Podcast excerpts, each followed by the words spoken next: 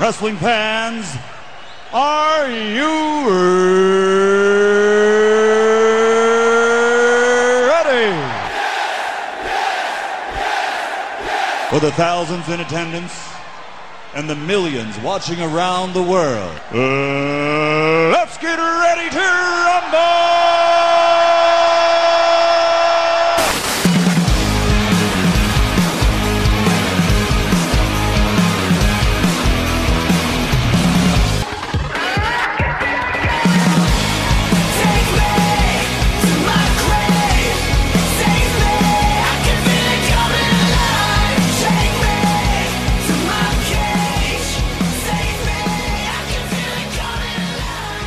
What's going on, guys? And welcome back to Wrestle Rant Radio for Thursday, April 29th, 2021. I am Graham Giason Matthews. Hope you guys are doing well and having a great week. We have another exclusive interview here on the show this week, per usual, this time with former WWE champion and star of Jacob's Wife, available now on various streaming services, CM Punk, aka Phil Brooks, is going to be on Wrestle Rant Radio here today. And that's something I never thought I would say, something I never thought would ever actually happen, but we got him. And the article went up two weeks ago on Bleacher Report. If you want to check it out there. Um, in article form, also in audio form over on my YouTube channel. So if you're not already subscribed, please do so over at youtube.com backslash Graham Giason Matthews.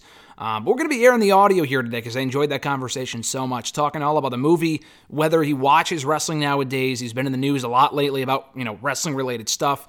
Um, I tried to keep the wrestling questions to a minimum. Just wanted to get to know Phil on a personal level between what's he, what he eats and how he stays in shape, and whether AJ Lee, his his wife, uh, watches horror movies and watches his work and stuff like that. So I really enjoyed our conversation. I hope you guys will as well. And then after that, we got RJ, Mr. Marceau here on the show to help me break down all the latest in the world of wrestling. If you guys want to check out new episodes of Wrestle Rant Radio every single week here on Thursdays, you can do so by finding at uh, you know checking out the show at WrestleRant.com, WrestleRantRadio.com, iTunes, Stitcher, Spotify, TuneIn Radio, iHeartRadio, Google Play, and Podbean. You can rate the show, you can review the show, and subscribe to the show and never miss an episode. As next week, we're going to have on John Cena. It's a 2 1 punch, baby. We got CM Punk this week, John Cena next week. Two weeks ago, or last week rather, we had the Pope. Uh, from NWA, the NWA television champion, obviously known as Elijah Burke as well. He was on the show last week. We had Bianca Belair on a few weeks ago, the all new SmackDown Women's Champion, among many others. So it's been a very busy time here on Wrestle Rant Radio lately. If you're not checking out the show weekly, you are missing out. So at this time, please help me welcome the former WWE champion himself, the voice of the voiceless star of Jacob's wife, Phil CM Punk Brooks. Graham, Hey Phil, how you doing, man? I am great. How are you? Doing fantastic. Phil Punk, what's the best way to, ad- to address you? Phil's fine. Phil's perfect. Well, Phil, I just saw your tweet from 15 minutes ago talking about the rambling answers to wrestling questions and stuff like that. So I'll try to limit that. I know we're going to talk a lot about the movie here today, too.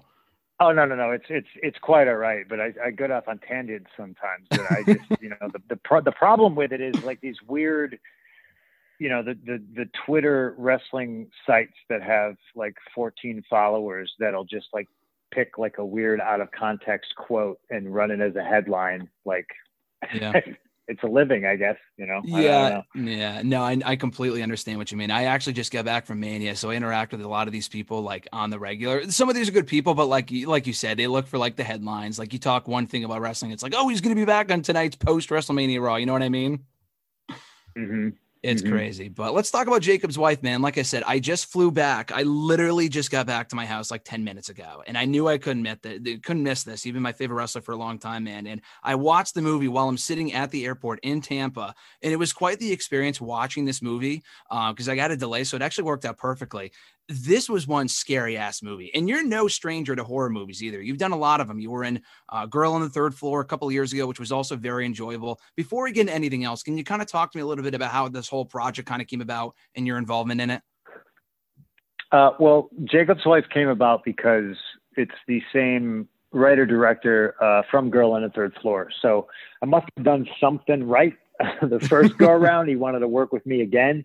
Uh, and I'm fortunate because I, I'm, a, I'm a fan of Travis Stevens. You know, the first time I heard his name in conjunction with me and him wanting to work with me, I was I was kind of blown away because, you know, he was the producer, one of the producers on a documentary about um, Dune called Jodorowsky's Dune, and it Mhm. was one of my favorite films, documentaries from you know a couple of years ago. And so we, you know, we we hit it off. We did one film, and this will be our second time working together. And you know, knock on wood, I, I think I'm going to be involved in uh, a lot of Travis's stuff going forward. I, I just think he's he's brilliant. He's a great writer.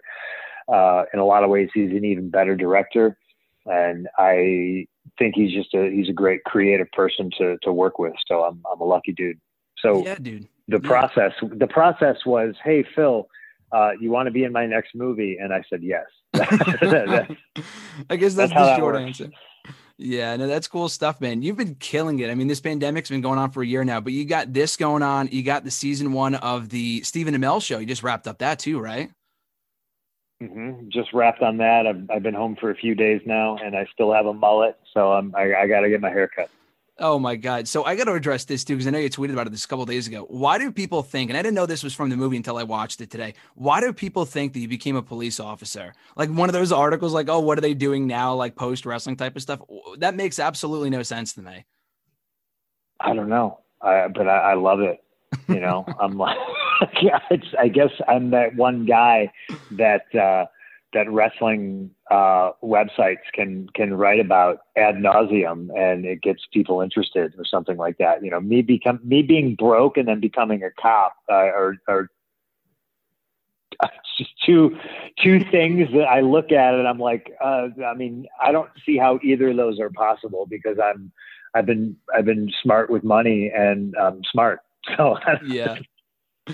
Yeah, you're a rare case, man. It's cool because again, we just wrapped up Mania, but like we we had our first show back yesterday, and I was there in one of the press boxes, and you were one of the first people that people were chanting for, like the first show back with fans. Like you know, that's like the one thing that WWE doesn't want is like the CM Punk chants, and that was the first thing they did in the first five minutes of the show, which was cool.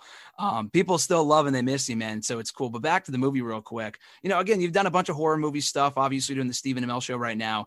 Do you have any inspirations for getting into the horror movie genre specifically in your whole involvement with that? Uh, I mean, it's if if I had to pick a genre of movies that I loved the most, it would be horror. You know, Mhm. I mean, and just just because of my childhood and how I grew up and the things I was attracted to, I was a, I was a huge Fangoria kid when I, you know, like I I I remember sitting in Walden Books and my mom would drag me to the mall and you know reading the Fangoria cover to cover because I didn't have the money to buy it and just growing up on horror movies. Uh, so to be involved in the genre and being able to work with great people like the the Soska sisters and you know Travis Stevens and I'm in a movie with Larry Fessenden, Bonnie Aarons, and Barbara Crampton. Like it, it, as a kid growing up watching Reanimator and Chopping Mall, like that's it's fucking crazy. Yeah, no, it's awesome. It's really cool. And again, your part in the movie was great too. Um, as a you know, a well-known master of the microphone, what would you say is more difficult? Harder to cut a long, kind of lengthy promo? Well, you know, the pipe bomb thing is obviously overused, but cut a long promo or, mem- or memorize lines for a movie. Mm. What would I rather do? What what was more difficult? I guess. Hmm, what was more difficult? Um, looking looking at it now, I mean, I, live so live television, regardless of whether you you're you got a soliloquy or, or you're just you're out there standing, not saying anything. I think live television is always going to be harder than television and film because even though you don't want to be that guy that needs 62 takes and you're not you know, maybe so dialed into that scene you're shooting on any particular day, there's always that comfort of knowing, okay, uh, we can just reset and redo it. Live TV, you got one shot, Mhm. so that's that's a lot more stressful, um, and it can it can keep you up at night. But uh, I, I just you know I, I I just did it for so long and was just kind of I, I don't want to say like I, I just got good at it. So you know I don't have the capacity now to look back at it and think, oh man, that was really really hard. That's just what I did every day, Mhm. almost. You know, um, but it, it definitely is. Live TV is definitely harder than you know shooting TV or film. No, that makes sense. And at a certain point, I'm sure it just becomes second nature to you too. Um, with a movie like this, do you watch it back with your wife? Obviously, known to WWE fans is uh, AJ Lee. Do you watch a movie back like this with her? And if so, like, what are her thoughts? And not only just the movie itself, but like your involvement with movies like this. Uh, she's not a horror movie fan, so um, she'll watch it because I'm in it. Mhm. Um, but she is not a fan of you know blood and gore and being scared at all. She she's the kind of person that will probably watch this film and have nightmares. So I'll have to make her pancakes the next day. Fantastic. There's a lot of scenes in this movie too where you just don't see it coming. I won't spoil anything, but for people who check it out, it's definitely it's definitely eye opening. So you just got to kind of prepare yourself before you go into it. It's cool. Um, you know, I know you reported backstage just recently too. Obviously, came back to do that. That was probably the first time you would watch wrestling on the regular for you know as like a homework assignment type thing. Probably since you left, Mhm. right? Yes, no one, not probably, one hundred percent.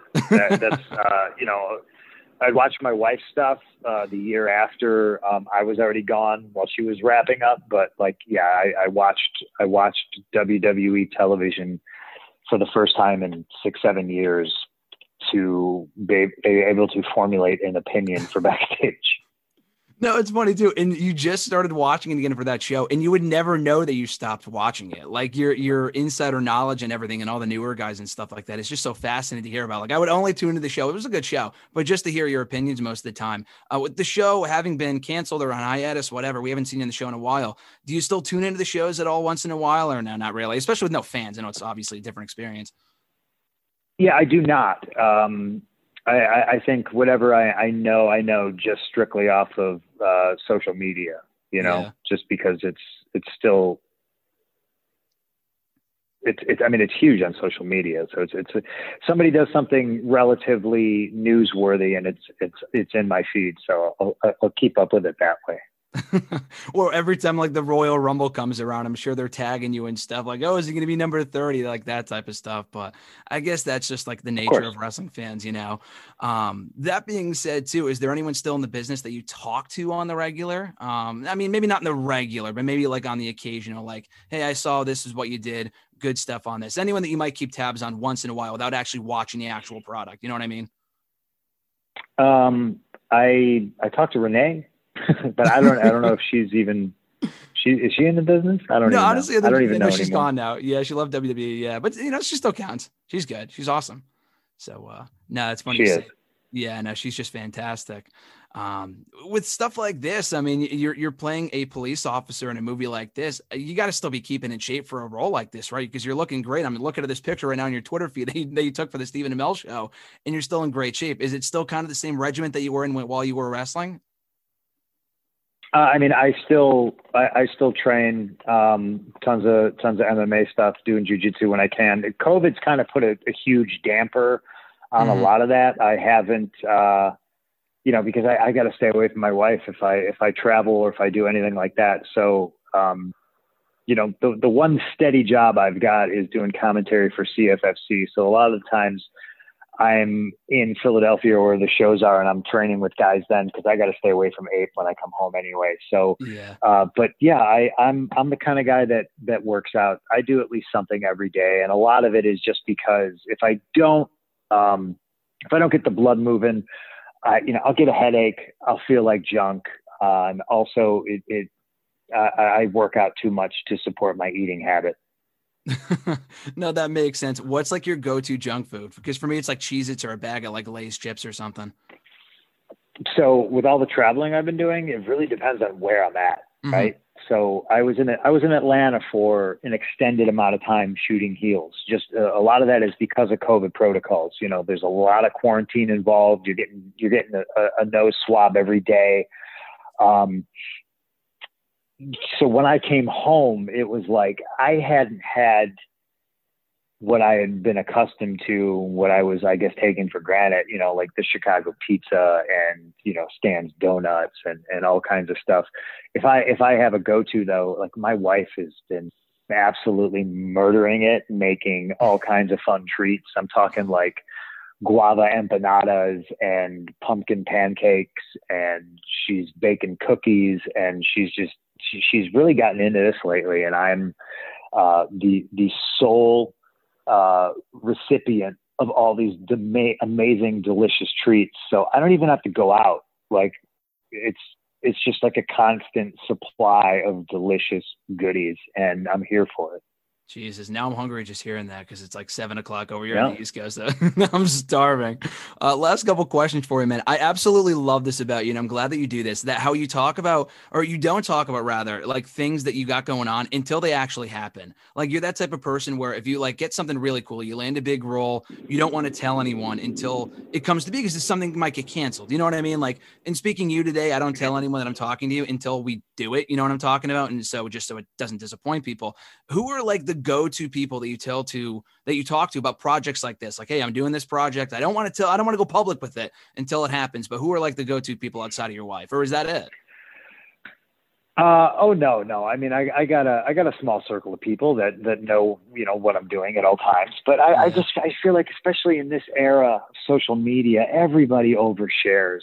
You know what I mean? Mhm. It's just like everything's, you know, hey, I'm at the gym. Hey, I'm doing this. Hey, here's the food I'm eating. You know, and I won't speak on a project unless um, it's already been spoken about by somebody else.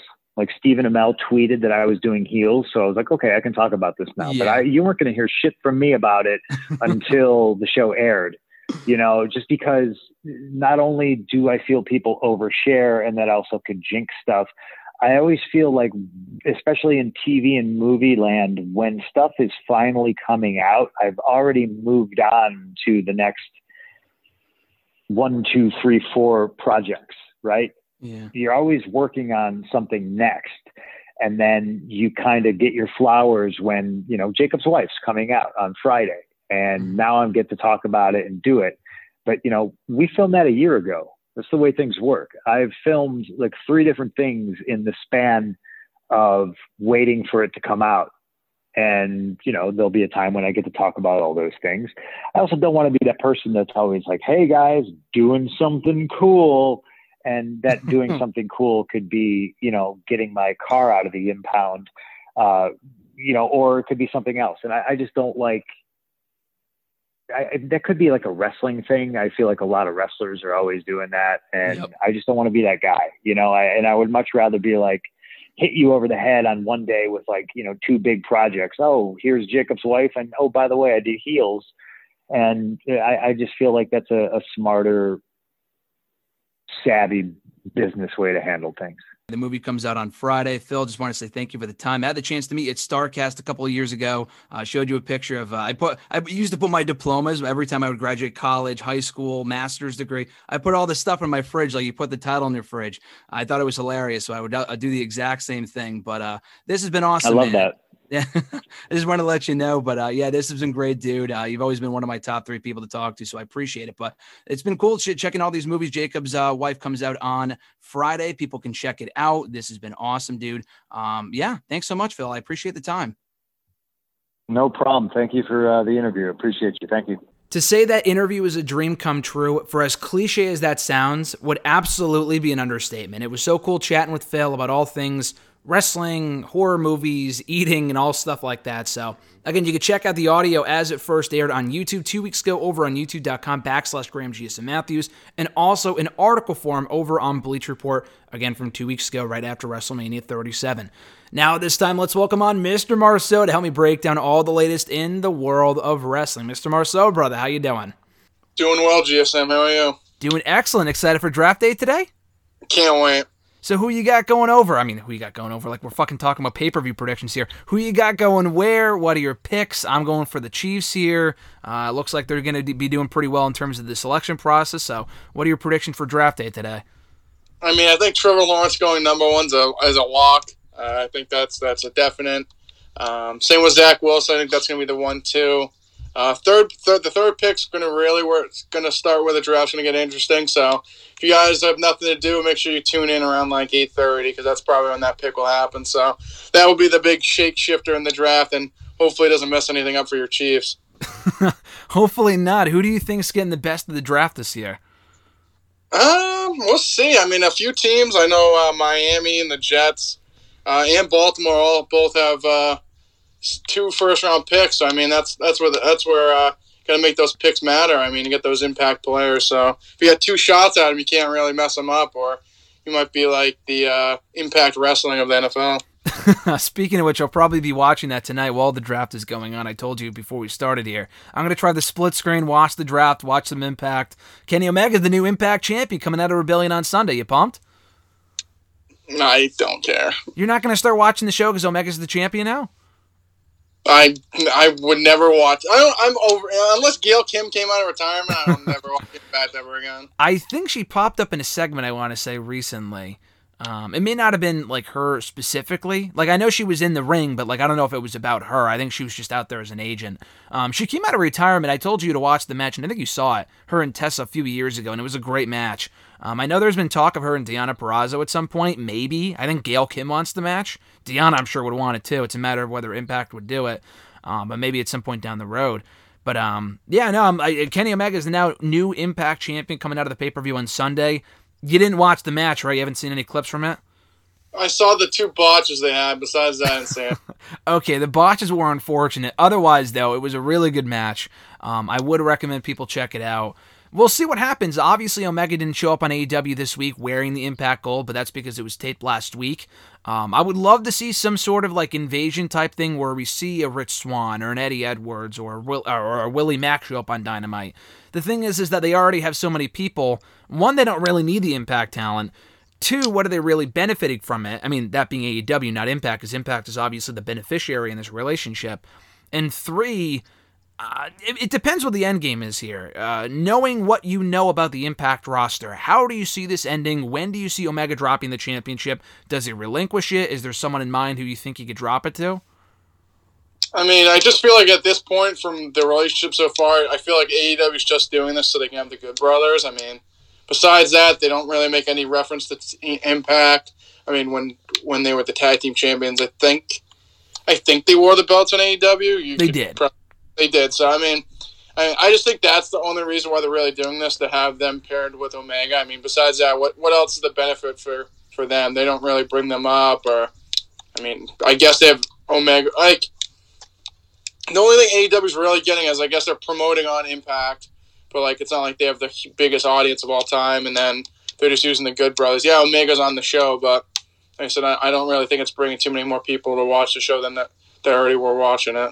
The weekly show, no, but I did see from Meltzer that the pay per view did very a very good buy rate, their best buy rate in a while. I'm not sure if it was better than Slammiversary, where they were promoting like ex WWE people, which is exactly what they're doing for this year's Slammiversary too. They put out a vignette or a video package, whatever, that teased the likes of Chelsea Green and Samoa Joe, and uh, they showed the Australian flag and the Mexican flag for um, Kalisto and the Iconics, and then they showed a clip of Naito and Okada and people like that. So, um, yeah, I, I don't know how many of those people are actually going to show up. I, I could probably bank on Chelsea Green going to Impact. We talked a little bit about this last week just because Matt Cardona, her fiance, is there. Uh, Samoa Joe is unlikely, but for a one off, I think it'd be fucking awesome because I love Samoa Joe and Impact back in the day. But at any rate, we'll see. I think I think Impact is benefiting in terms of their pay per views and stuff like that. I think Hard to Kill did a pretty good buy rate where he was in action a few months ago. Um, if they can bring him in for like their monthly specials and their pay per views to work matches with the Impact roster and put on some really good matches before ultimately putting over a guy like Moose, for example, um, I think that'd be cool. But is it safe to say we're probably not going to see him lose the championship until after he loses the AEW title at some point? I think that'd make the most sense. I mean, because then if he was losing to someone at Impact, it, I mean, it kind of make them seem more uh, inferior than than the AEW roster. So I think he'll lose the AEW title before he loses the Impact one. Yeah, I think so too. It's I don't know if it would make them look inferior, but you want to save that first loss, that first singles loss for Omega for a really big moment. I don't know when the last time he lost one on one even was. Um, I know he lost his fair share of matches when he was in the tag team with Page. They dropped the tag titles at August is uh at the August All Out pay per view or September whenever it was. Was that a full year against uh, Moxley? Honestly, it might have been. It might have been because I think they said that he went undefeated one on one all year in 2020. Obviously, he hasn't lost this year, so it might have been. And the thing with that was that technically, from a storyline standpoint, it didn't count. So Um, you know, before that he lost the PAC at All Out and he lost to Jericho at Double or Nothing. But we're going back to 2019, so I'd have to go back and check on that. You might be right though. So they're obviously playing the long game here with their longer stories and stuff. Um, obviously, it's Adam Page, or it should be Adam Page, to be the one to take the championship from him, but we're still a ways off from that. We'll get to Dynamite and where Page is going, coming off his loss with Brian Cage on Wednesday night. Um, two things I did want to bring up quickly. Are you more excited for draft day today or Andrade's first post WWE match? Do you know who it's with? Oh yeah, it's with uh, about the El Patron. Can't wait. I saw a tw- I, I saw a tweet on Twitter like yesterday. I forgot who had tweeted it, so I, I failed to give credit here, so I apologize. But basically, someone had said that you know Andrade, a very rare case, dude, of someone who has no post WWE 90 day no compete clause. Like he can go anywhere he wants right now. He could show up on Dynamite, he can show up on Impact, Ring of Honor, and he's wasting his first appearance back, first match back with Alberto fucking Del Rio. Wasn't this guy supposed to be in jail by now? I was literally going to say I thought he was going to be in the clank. Uh, yeah, someone I, I think it said that he's going to court for it or trial or whatever, like this week or next week or next month or some shit like that. Like, listen, I'm sure Andrade, I don't know how closely he follows that shit, but you know, that falls on him too because he agreed to do it. Del Rio had clarified how the match came about when he asked Andrade about it, and Andrade said yes. So I don't know if I'm a wrestler right now, I wouldn't touch this guy with a 10 foot pole, that being Del Rio, El Patron, whatever the fuck you want to call him. That is just disappointing. Very disappointing. If you asked me five years ago, I'd be like, oh, that's pretty cool, but like. In 2021, given the current circumstance with uh, Del Rio, it's not something I'm overly interested in. Uh, and again, for Andrade to just I don't know. I think it's uh, maybe he's got other stuff going on, or he just wanted to take the time to relax. Like, why even work out the 90 day no compete clause? Why even get rid of that? Um, in his case, because he probably fought for that to not be the case. Why even do that when I just I don't know when you're just gonna waste it on the fucking indie match as opposed to not going to a bigger platform like an AEW or again an Impact or a Ring of Honor or anywhere else really. But I don't know. That's just bizarre to me. But more power to him. We'll see how it ends up. I, I know I for sure will not be watching the match. Uh, one more thing before we get to Raw from this past week, which was an absolutely abysmal show. We'll get into why it was one of the worst of the year. Um, this was a bit of um, breaking news from the at WrestleVotes Twitter account that has some pretty good insider knowledge about stuff. They had mentioned uh, hearing a hot SummerSlam location rumor that would excite a ton of people, but not at liberty to disclose yet, simply because those discussions are still in flux. However, considering many cities are starting to lift restrictions, I wouldn't expect any announcement prior to June. So they had also responded to someone in the comments saying Boston, and the guy said doubtful. So it's probably not going to be Boston, which sucks. I would imagine they will be back in Boston for SummerSlam just because they were supposed to be here for last year, and they like to make it up to the cities that they promised the pay per view shit for or show for or whatever. So if it's not going to be Boston, by that logic, a hot SummerSlam, uh, hot SummerSlam location, assuming they can have fans there, what would you assume that would be? Maybe a Texas. I mean, they're going to Texas next year for Mania. Um, I don't know if it would be elsewhere in Florida. When you hear that, what what are your initial thoughts? Uh, when I hear hot summer, I immediately think of Miami, Florida.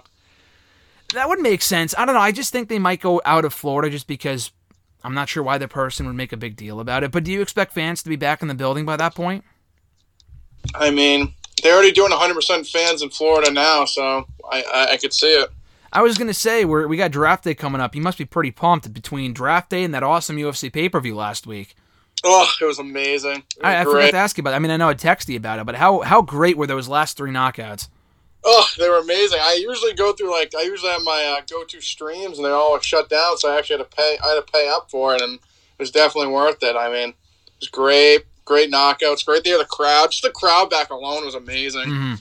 Um, just like kind of have that more authentic feel than kind of just I don't know, just like even with no fans, just kind of felt like more like backyard, like low minor league grungy kind of uh, fighting. But now that they have the full crowd back and the whole kind of theatrics, it was amazing. No, it looked great. Um, you know, I thought given given the fact that it's Florida, I wasn't too surprised with the fact that it was a packed house. But you know, it obviously added to the atmosphere because not only was it a, a, a good main event card from what it looked like, a lot of people responded very favorably to the point where people were calling it one of the best pay per views they had done in years. Mm-hmm.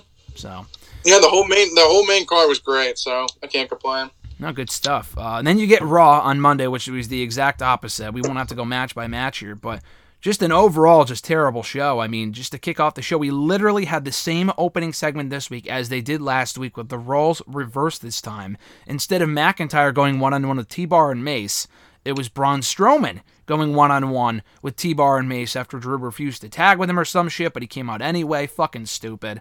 Um, they did the tag team match, T Bar and Mace winning by DQ, or count out rather, beating Strowman and McIntyre. This entire thing a waste of time, but what's worth noting about this was that after last week, Mason T Bar got unmasked. We talked about it. I asked you if they would be damaged goods. You said yes. I said no. So they come out this week, no masks, but they're still wearing the stupid face paint. Someone had said it was the same face paint they were wearing during Retribution. I don't know if that's true or not, but the face paint is dumb. They're still doing the dumb accents. The gear is different. Dijakovic is wearing trunks now. But God, the face paint is fucking death. I just could not look at that and think of anything other than the Ascension. Yeah, I mean, I immediately tweeted out. I said, "What's this? The ripoff of LOD or the Ascension?" It was awful. It, it's not the same either because I feel like Dijakovic had, when he had his mask, it was like around his eyes. This one was more like lines on his forehead and his face. It just, I just don't get it. I, oh my goodness. And I just they kept the same like retribution music, like the shut it down. It's Yeah. awful, mm. terrible. And I just, I, I don't know. I figured like hopefully once they got the mask taken off, they would just go back to their original names and kind of get rid of the goofy face paint, the mask, and the whole thing. But like you said, they're still talking and the accents. They they look not the same, still pretty similar. I just and this match was a waste of ten minutes at first, and then they had the DQ, and then like you said, uh, Drew comes out to help him, and then it just was stupid. I'm sorry, I mean it just was dumb and it served no purpose. And then, aside from building to the tag team match in the main event, which again, no one was really left looking forward to, but if that wasn't bad enough, we then got a worse segment with Miz TV. It was Miz, Morrison, Elias, Jaxson Ryker, all singing, doing some dumb shit, only to be interrupted by Damian Priest and the New Day. I love Damian Priest. I enjoy the New Day, but their act is so stale and cold by this point. I just not. I, mean, I don't really know how anyone can really bring themselves to care. Um, but they started to throw tomatoes at the heels, leading to an impromptu six man tag, or not impromptu, I'm sorry, this was already advertised. Um, immediately, you know, segued into the six man tag team match that saw Damian Priest and New Day beat Elias Ryker and Miz in six man tag team action. I mean, this was just horrid. Oh my god! I, I I had to stop watching Raw after this. I had to take a break. It was so bad. No one cares. Like Miz and, the, and Morrison. I like Morrison. Miz is a fucking joke. Feel bad for the guy at this point. I mean, he's definitely a company guy, so he does it just like. I think he just goes along with it because I think he's just a company guy. But oh, I don't think I've ever heard him say a bad thing about how they've booked him over the last 10 oh my god, this was horrible. And then, like you said, they did the whole fucking Damian and New Day come out with the tomatoes and like, how can you take the guys they're facing seriously after they're fucking flopping around like fish they're gonna hit with tomatoes? It was just stupid. I feel bad for these guys. It just, it was horrible TV as normal for Raw, and it literally was probably one of the worst first hours of Raw I've ever seen. But it wasn't over. That's not it. So the hour was not over yet. We got Charlotte Flair, who was suspended last week. And the rumor, which was not confirmed, but it was rumored, I think, via Alex McCarthy of um, Talksport, that she had to take time off to do dental work or something along those lines, which very well may be true. Um, and maybe she'll still be doing that. I don't know. But she was back the very next week. They didn't allow this to you know, wait a week to let it sink in or to digest or whatever. They've done shit like this like this before, but it doesn't make it any better. It's still stupid. Why even run the angle um, if you're just going to do this? And the whole thing with this segment where Charlotte Flair got reinstated here by Sonya Deville was that none of it really made any sense. So, a couple of things real quickly. The whole bringing her back a week later, it's like when they fire people, like, oh, a loser gets fired and they bring him back a week later, or loser gets suspended and they never actually leave TV like John Cena. Um, that happen that happens a lot. But with this segment, two things. One, you know, they had the referee apologize to Charlotte for not seeing that she got screwed last week in the match against Asuka by Rhea Ripley. And I was thinking, you know, they, they did that to make Charlotte look like a heel, whatever. And then I thought because they actually said here they made it the point to say that that same referee would be refereeing her match later on in the show against Mandy Rose. Now, if I unless I missed something here, that never came back into play. It wasn't like the Triple H Earl Hebner story from 20 years ago when they did that exact same thing where Earl screwed Triple H out of the win. Now that was intentional, and then Triple H like beat him up and whatever, and they fired him in storyline, and I'm sure he was back the next week. But you know they they had him come back out for her match later on, and they never acknowledged it again. So it was just a pointless segment where the referee was left looking like an idiot. And then not only that, but Sonya Deville was the one to reinstate Charlotte. It wasn't even Adam Pearce. Now I thought Sonya was SmackDown exclusive. I thought she was only the assistant to Pearce on SmackDown because she's been in the picture now for a few months. We, I don't think, have ever seen her on Raw. It's only been on uh, SmackDown. So for her to come out here, and it's been said before that she's the assistant to the SmackDown GM. She's the assistant, not to the GM, to the SmackDown official, Adam Pearce, whatever, the WWE official. So why is she allowed to overrule him, and then Adam Pearce can't do anything about it? That's the part that doesn't make any sense to me. It was just incredibly stupid. I thought this entire segment was just awful too. Yeah, it makes no sense. Like you said, she's always been like his assistant, even though we really don't know why he's like GM. They never really uh, kind of tied up those loose ends. They're just like, oh, WWE official. Like, what? Like, the whole thing with the whole WWE official stupid because they've never really tied the like gave us like they never. It's not like Vince said, oh, he's going to be the head official and what he says goes on TV or something Yeah. like that. They just one random little week he popped up and they're like, oh, WWE official Adam Pearce. I like Adam Pearce, but like they just make him look like like a fucking loser.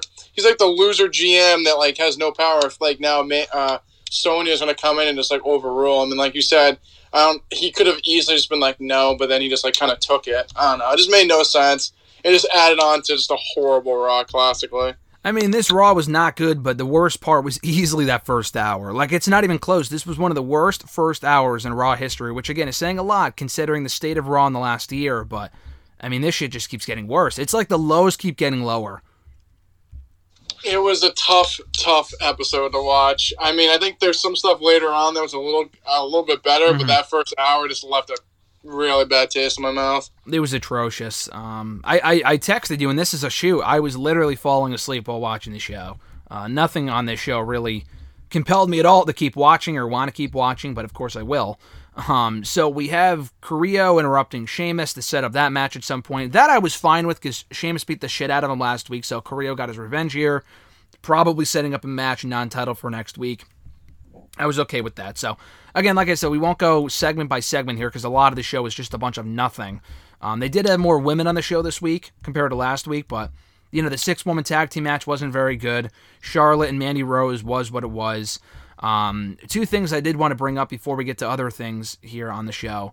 Um, but we did have Riddle and Randy Orton after Riddle beat Orton last week. They teamed up this week to defeat the duo of Cedric Alexander and Shelton Benjamin. Now, does this team have any legs at all? Does it have any potential, or is it just a waste of time? Because I'm in the camp that is actually entertained by this, and while makeshift tag teams are so beyond overdone, especially in a company like AEW that doesn't need makeshift tag teams when they already have a million actual tag teams, with WWE, they don't have a lot of teams. They don't really have anything for Orton or Riddle to do right now. So, honestly, for me, I'm fine with this. I, I'm excited to see where it goes. Yeah, I'm fine with this as well. I mean, like you said, I don't think they really have anything for either guy at this point. So, putting them in a team, I think it could be entertaining. Um, it's eh, I'll at least give it a shot. We'll see.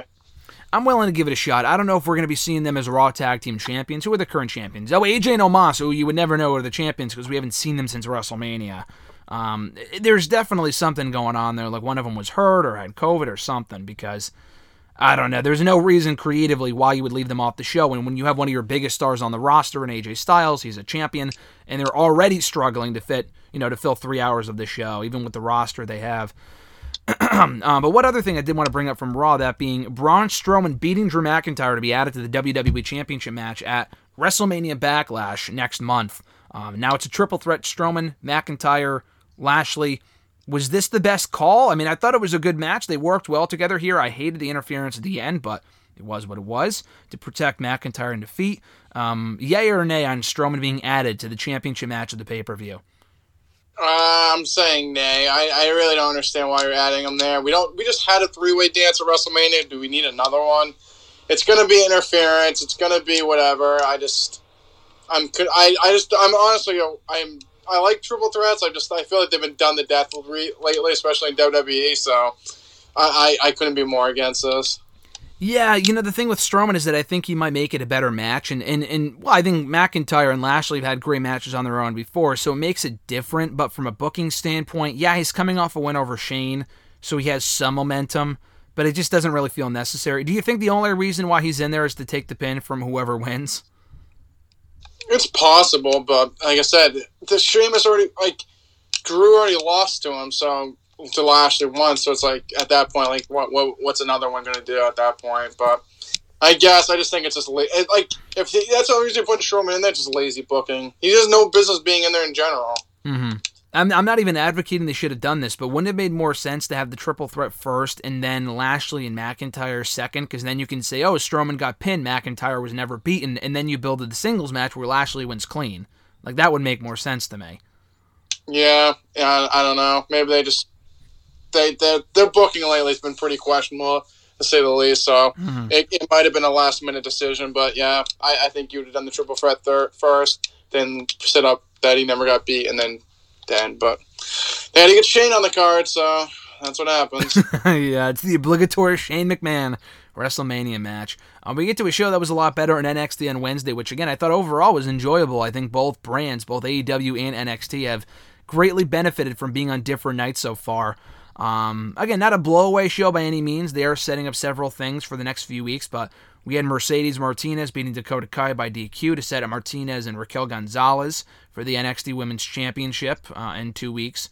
We have an NXT Women's Tag Team Title match um, next week with the Way, LeRae, or the Way, Moon, and Blackheart. It feels like they only have like three women's tag teams. Like, doesn't this doesn't this essentially solidify that it was a dumb decision to introduce tag titles for the women because they have no teams?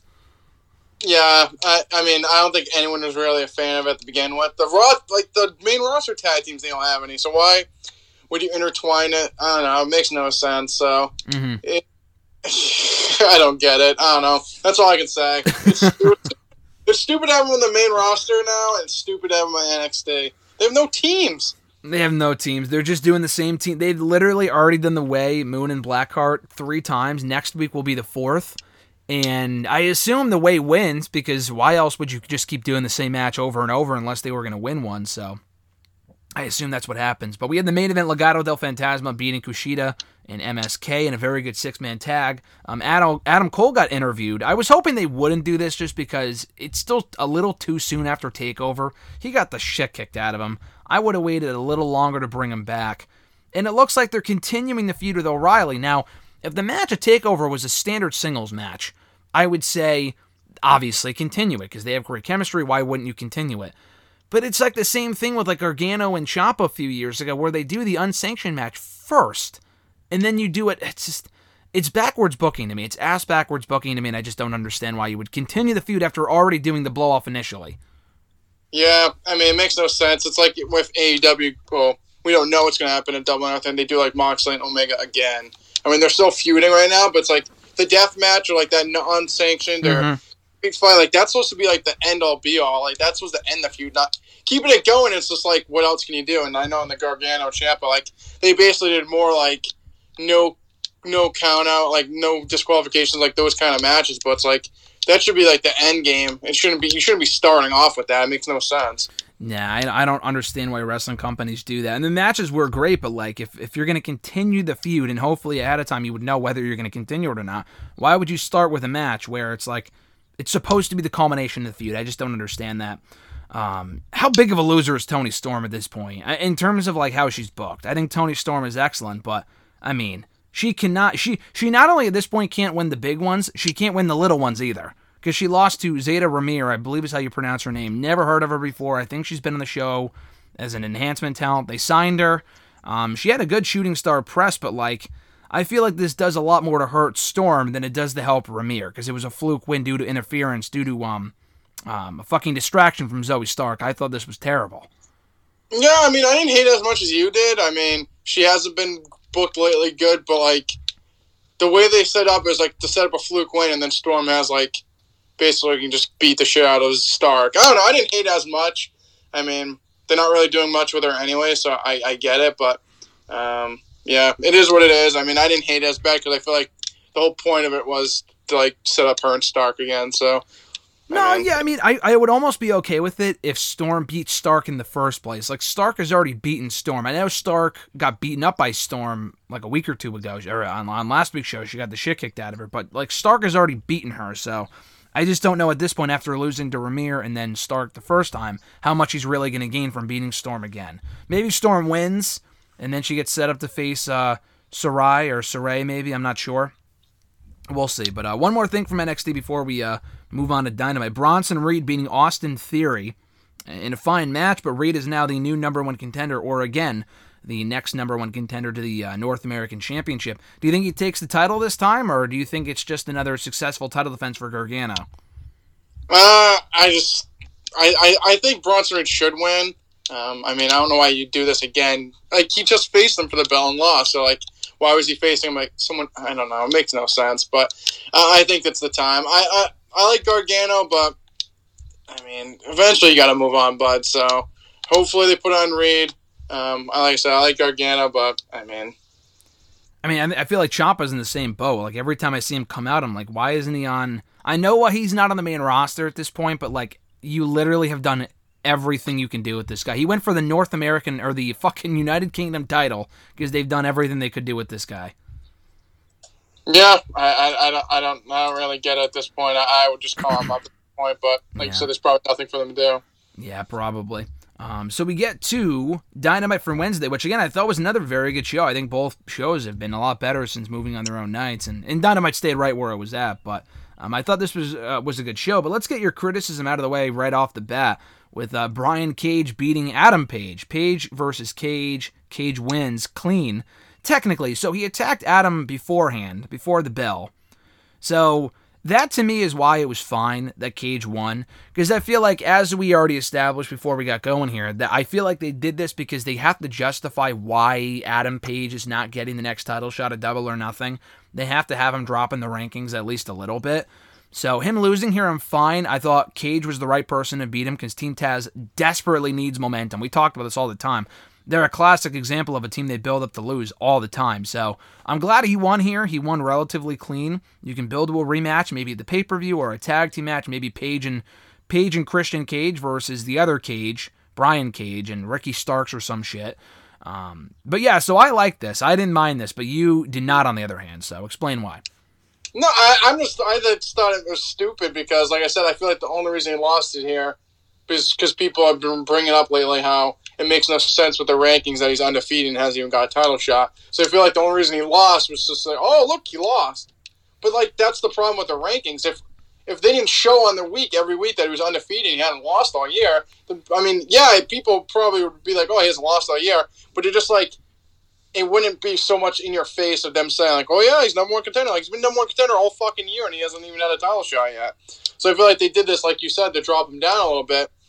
And like I love, I love Team Taz. I mean, I couldn't be a bigger, bigger fan of them, but like I just feel like it's not like they're like on fire right now. Like they're like one of the top heel teams, and like him, they like fucked him over and they cheated a win, and like oh, like like they're a loser team. They haven't won anything that mattered in forever. Yeah, he won here, but like at least fuck Page and like have him like pull the tights or foot on the rope, like cheat to win. He's a heel. He shouldn't be being your biggest one of your biggest baby faces clean in the middle of the ring. It is.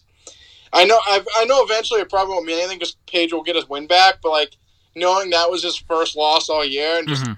just it just seemed like ass backwards booking. Like at least cheat to win your heel. Like don't beat him clean as a she in the middle of the ring. At that, like you might as well just tap them out at that point. No, I get it, and I, I know why they did it, and I know like the way they went about it. I thought was fine because again, he, he attacked him beforehand, so he had the advantage in that respect. But uh, it really is more a matter of the aftermath, and I'm sure he will get his win back. But I understand the criticism, though. Um, I, I didn't get your thoughts on this because I thought it was excellent. I didn't know what your thoughts on it were. The parlay, which I don't even know what the fuck that means, but the face-off between the two teams, Inner Circle and Pinnacle, before next week's Blood and Guts match. Which, you know, I hate the faction wars, but I got to give them credit. They've done a great job of building up this feud in a very short span of time. They left me looking forward to the Blood and Guts match next week. And of everything on the show, I thought this was easily the best part. I thought this uh, parlay of sorts, whatever they're calling it, was uh, absolutely excellent. Yeah, I thought it was good. I, I like the back and forth between the members. I thought, yeah, I, I mean, I'm not a big faction war either. I mean, I think it'll be a good match. So, I mean, I can't really complain. But I mean, I think this is just the whole faction war. Is This was just so they could do the blood and guts match. Like Tony Khan's such a fucking WCW mark that he had to get the uh, good old war game match in. I mean, there's like he literally came out of left field like a month ago, and all of a sudden they're gonna have this big, big feud. I mean, we'll see. I think the match itself is good. I mean, I, I like most members of Pinnacle and uh, of the Inner Circle, so I think it should be a good match. Um, so I mean, it was what it was, but I'll, I'll see. I'll be very interested to see how it goes next week. If they still wanted to do, just in theory, do you think they still could have done the blood and guts which with inner circle and elite i know originally that was the plan but now with the roles reversed inner circle is the baby faces I, I feel like this pinnacle inner circle feud they've done a good job of building it up in the span of six weeks i don't know if it's worthy of being inside of the fucking blood and guts war games cage is my thing because like with the elite and um, inner circle they had built it up for months since the first dynamite show and now that would have been five six months later so it would have made sense here this feels rushed um, do you think they could have saved this for down the road for when it could have meant more with those two factions? Because now that the Elite are heels, you could have done it then. You could have gone back to Jericho and Omega one of the pay per views.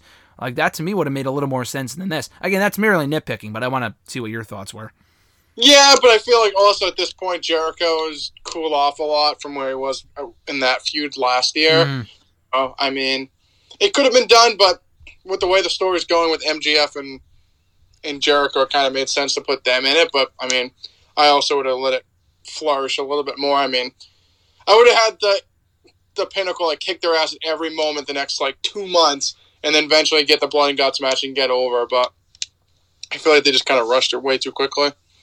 Yeah, no, it's definitely been rushed, and um, in retrospect, I understand why they're not doing it at the pay per view because this is going to be a long match. So they like to get everyone on their shows. So if they really wanted to, uh, you know, do it at the pay per view, they would be cutting out a couple of matches or have it be like a five hour show. So maybe devoting mostly most of an episode of Dynamite to it isn't such a bad idea. We'll see how they do it next week. And in clarification from last week, it will not be the full two hours because we're getting Cody Rhodes and QT Marshall, and we're also getting a Britt Baker match. So it might be an hour and a half at most. Probably, I would say an hour between video packages and entrances and the rules and everything else. I imagine it will take up the entire, you know, second hour or so. I'm interested to see how they're going to go about it. Um, but yeah, we also had another TNT title defense last night between uh, Darby Allin and 10 of the Dark Order. Good match, but I didn't like how they ended the show the exact same way they did the week before with Scorpio and Ethan Page coming out. And I hate, I fucking hate, dude, the show closing brawls. I, I just, they need to stop doing that. It's so lazy.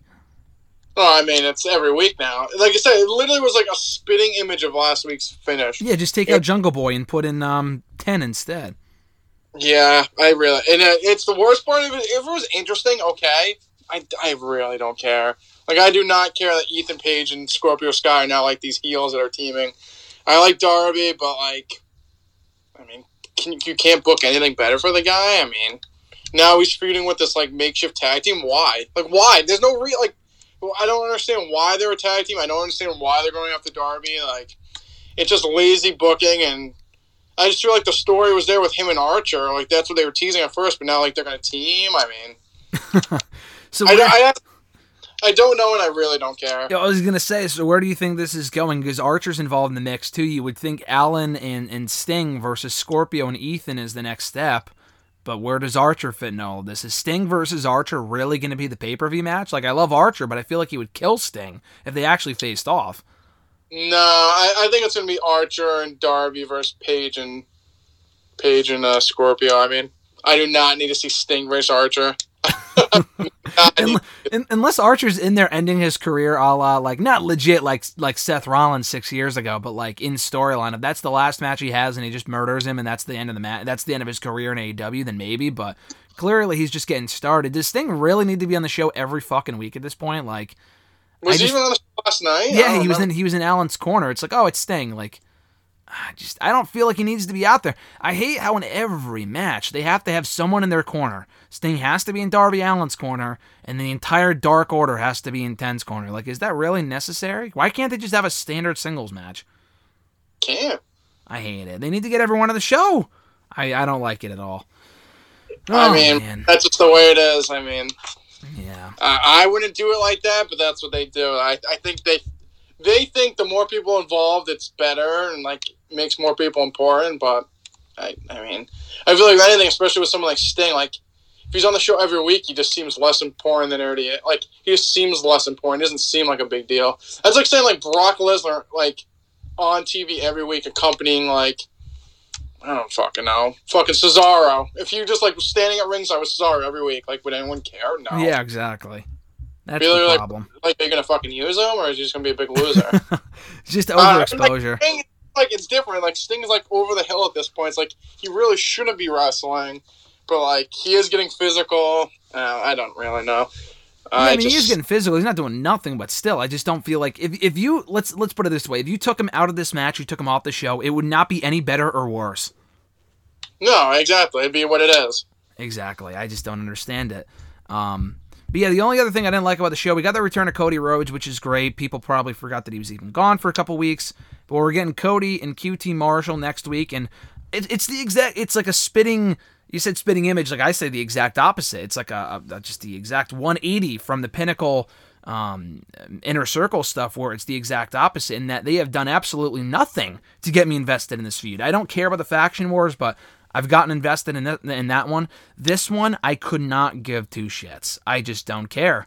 Um, they had the QT Marshall trio go over last night. Honestly, dude, who could possibly care? Th- This is just one giant waste of time, and it feels incredibly beneath Cody Rhodes. This is like if the current Cody Rhodes incarnation, in this carnation, not a Stardust or whatever, was in WWE working on main event against fucking Humberto Carrillo. Like, that's what this feels like to me. Come on, Factory versus Nightmares. Can't wait. So pumped for him and QT. It's gonna be great. Um, I just honestly don't care as well. Um, I can't even fake being happy. I mean, it is what it is. I mean, QT might need to get his eyes checked. I mean, I, I don't understand how he didn't see Cody. I mean, even Tony Schiavone called it before he even came out. He's like, "Who's standing in the doorway?" Like clearly it was Cody. You could tell a mile away was Cody. Mm-hmm. Um, I just QT is just not interesting at all. I, I, I don't think he's really that good either. He's just kind of a bland, good guy, good, decent wrestler. But I mean, are we supposed to take him seriously? Like, if anything, the only person you should take seriously is fucking Anthony Ogogo, and he disappeared. At, like, it's weird with him. Like, they have him come out. He does like some like does these fucking gut punches, whatever. Does his damage. Then after the match, the other two guys start fighting, like fighting off everyone. He just disappears. He's nowhere to be found. They like, is that like them protecting him? Like, just like, all right, run to the back now because like you got to do something else. Like, all of a sudden, Billy Gunn's kids come running out of the tunnel. Like, no, that was like so dumb. ringside? Like, I don't get it. Like, it's just so much smoke and mirrors. It's classic Cody Rhodes. He thinks he's dusty, and it just it's awful. It's terrible. I don't like it. It's not interesting, and it's just aw- it's just awful. I love Cody, but I do agree with some of the smoke and mirrors stuff. Like sometimes it works. It either really, really works or it's just downright dumb. Like if he's booking these segments where like the Gunn Club is coming out halfway through from the tunnel, not even from the crowd, then this is just pure shit. Like him coming out with a 10 minute entrance is garbage too. Uh, I just don't care about this feud. I guess this is his way of trying to elevate QT Marshall. I, I guess it's not going to work. They're having a match next week, as I mentioned. I'm glad they're doing it next week on TV and not at the pay per view. Do you think Cody and Ogogo is what they're going for here at the show? Because I would highly doubt they do an AEW pay per view without Cody Rhodes on it. Yeah, I, I mean, I guess like I said, they are building up Ogogo as like this big devastator. But I mean, if what's he just gonna punch everyone in the gut and that's it? Like, can the guy even go in the ring? Like, I don't even know. So we'll, we'll see what happens. But I mean, I, I I know I'm not clamoring for the Dustin Rhodes versus uh, Nick Comoroto Bull Rope match. I mean, I know that's definitely gonna come out, but That's definitely coming. to say I'm not interested is very uh is very under like it's like the bunkhouse match. Like I literally don't care. Yeah, I mean that was a good match, and I honestly think this could be decent too. I like Comoroto. Dustin's been doing some good stuff, but the feud itself, I just could not give two shits. Um, yeah, I, I don't know. I don't know what this whole Cody thing. He's trying to elevate Ogogo. Maybe that could work. I would highly doubt they don't have Cody on the show. Anything is better than Paul White coming to Cody's aid, and it's knockout punch versus knockout punch. How how how far down the line do you think we're going to be getting that match? don't even say that. I almost just threw up. Oh my god, I do not need to see that. Oh god, yeah, this whole thing just sucks. It's just a massive waste of time and it's uh I don't know, it's a classic case of like, oh, the brawls and all this other shit and got to get everyone on the show. Oh, it's Aaron Solo, Bayley's ex-boyfriend. Like who cares? They didn't say that, but like that's all I can think of when I see the guy cuz he's just so utterly forgettable. If you put anyone else in, in in Aaron Solo's spot, I probably wouldn't, you know, I just I wouldn't it wouldn't make much of a difference cuz the guy's completely forgettable. Oh man, yeah, that was he terrible. definitely sticks out like a sore thumb as like the guy in the group that like no one cares about. No one gives a shit about this guy. He's like the Shawn Spears of the pinnacle, like whatever. At least Shawn Spears has some more credibility. And by the way, how accurate was that line from Sammy Guevara about how he was a failure so far in AEW, and he was a failure where he worked before that too? oh, truth or statement could have been told. I like Shawn Spears, but sheesh. Came in like a bat out of hell, you know, cracked Cody in the head with a chair. You're like, okay, like may, may, maybe they'll get a decent run. And the guy's been a fucking flop and a half. Gave him a glove thing on Dark. They put him with Tully, did nothing. Now he's in this group. Eventually, when they break up, what are you gonna do? Like, it's like nice that he's doing something now, but it's just like once they break up, he'll be exactly where he was before. You'll be wrestling Joey Janela on Dark again. Oh, God, that's awful. The thing with Spears is that the guy's not bad, but I feel like he's not overly interesting just in general. So if he's the type of guy that you give him the right gimmick or the right push, then he can be interesting. Like the Cody Rhodes feud was interesting. I like the 10 stuff obviously in WWE, but because the push is I don't honestly think it's a fault of Shawn Spears, but he needs the right booking. He has not been booked well in AEW. He wasn't booked well towards the end there in WWE, and it's at a point now where he just I just don't care. I think he's reached to me Jake Hager territory where it doesn't matter what they do with him, I just don't care. Yeah, I mean, I, eh, I just Jake Hager's like a little different though. He also just isn't very interesting all either. he's, he's as boring as my wallpaper, and it's white. um, the issue with Spears, I just feel like even like the whole ten thing, like he was extremely over, and I, I just, I just feel like he's a good, he's good. I just, like you said, without without like a decent character, he just kind of just bland and boring. He's kind of, I would say, probably. He reminds me a lot of Roderick Strong. I mean, I think Roddy's a lot better in the ring. But like, I, I love Roderick Strong, but I just feel like he's just a good wrestler. Like, there's nothing interesting about him. So like, putting him in Undisputed Era, yeah, that definitely helped him. But like, now that he's on his own, I just, I mean, why, why should I care about him? Yeah, no, I just don't care. And putting Tully with them, I mean, clearly Tully's more, you know, infatuated with FTR and now even MJF at this point than, than he is Shawn Spears. So Exactly. can't say I blame the guy. Uh, one more thing I forgot to get your thoughts, and I'm sure you hated it. I loved it. I not loved it, but I thoroughly enjoyed it at least. Uh, need to get your thoughts on Orange Cassidy and Penta El Zero Miedo. What were your thoughts on that match? Is that a serious question? I, I watched it and said, Pentagon. I watched it and said, I can't believe this guy beat Chris Jericho twice. then I said, How do people like Pentagon Jr.? He is not good. Not good. Penta. Are you talking about Orange Cassidy or Penta's not good? I honestly do not see the appeal of Penta. I'm honestly over Penta. I think Wow. he's just a fucking indie-rific luchador. That's all he is. I I don't see the. I've never really understood it, and now more and more I see him, the more I'm just like I don't care about him at all. I don't think he's that good. Don't really see the appeal of him. He's a fucking goof. You're more of a Fénix guy. I, I do like Fénix. I mean, he could clean up his act a little bit, but I like Fénix. But no, I just I don't know. I just feel like that first minute, like him like doing the stupid fucking glove thing and pockets, putting his hands in his pockets. I'm like, dude, speed the. Sh- I have more. I have better stuff to do in my life than do this. So, I, I it is what it is. I'm not his hu- biggest fan. Um, it is what it is. I guess. I was Yeah. gonna. uh, Also, can uh, AEW realize that not every six man tag's a trios match? Like when did it become lucha libre Right now? No, that's a good point. Isn't a trios match they like tornado match rules? is a trios match. No, it's not. No, it's an isn't it a trios match when there's no tags and shit. It's tornado rules, isn't it? No, I thought it's so. just like it. Well, that's it. Just it comes from lucha libre, but Yeah. I mean, oh, a trios match between the factory and Cody Rhodes. Brought like, no, it's not a trios match. Just, man, get it right. Fucking marked. They- They're trying to make it sound more interesting than it actually is. So yeah, no, I, I understand in that case. Uh, we also had quickly, I forgot about this too. Young Bucks beating the Sydal brothers. I thought it was a good match. Um, we are getting SCU and Young Bucks soon. This has got to be the end of SCU, isn't it? Sure. I don't know. I, I zip through that. I had better things to do. Zip through that. Don't care about it in and Jack Towson right now. balls, and I said, okay. I, yeah, I don't care. And like the Sydal brothers, yeah, who cares? I don't know. Just not a big fan of theirs either. They're just kind of there. Bucks or Right. SCU or both? Uh, All three. I mean, they're all uninteresting. Yeah. I mean, I like I think SU is good in the ring, but like, I mean, hindsight, Harry, they definitely, uh, Lucha Bros definitely should have won the tag team title. Like when they First, yeah.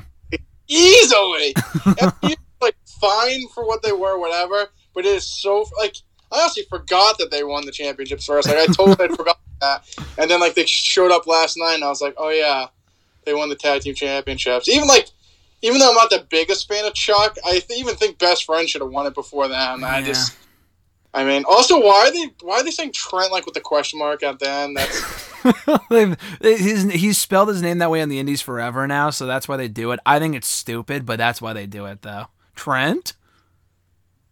like are you not sure his name's Trent? Like that's just fucking stupid. That's why too. Justin Roberts goes. He's from wherever from for Orange Cassidy. I, I like Justin Roberts a lot, but he goes a little over the top sometimes with like, Jam! like he just freaks out like stop or like Rey like he does like He's the gonna have R's a like ten minutes. He announces Jon Moxley, I think he's gonna have a fucking hernia. Guy's fucking screaming out of his mind. But he he stresses it for like ten minutes before he finally gets to it. Like if you want to go Jon Moxley, like I get that, but like for Rey Fénix, it goes over like ten minutes. It's like, dude, just say it, just stop.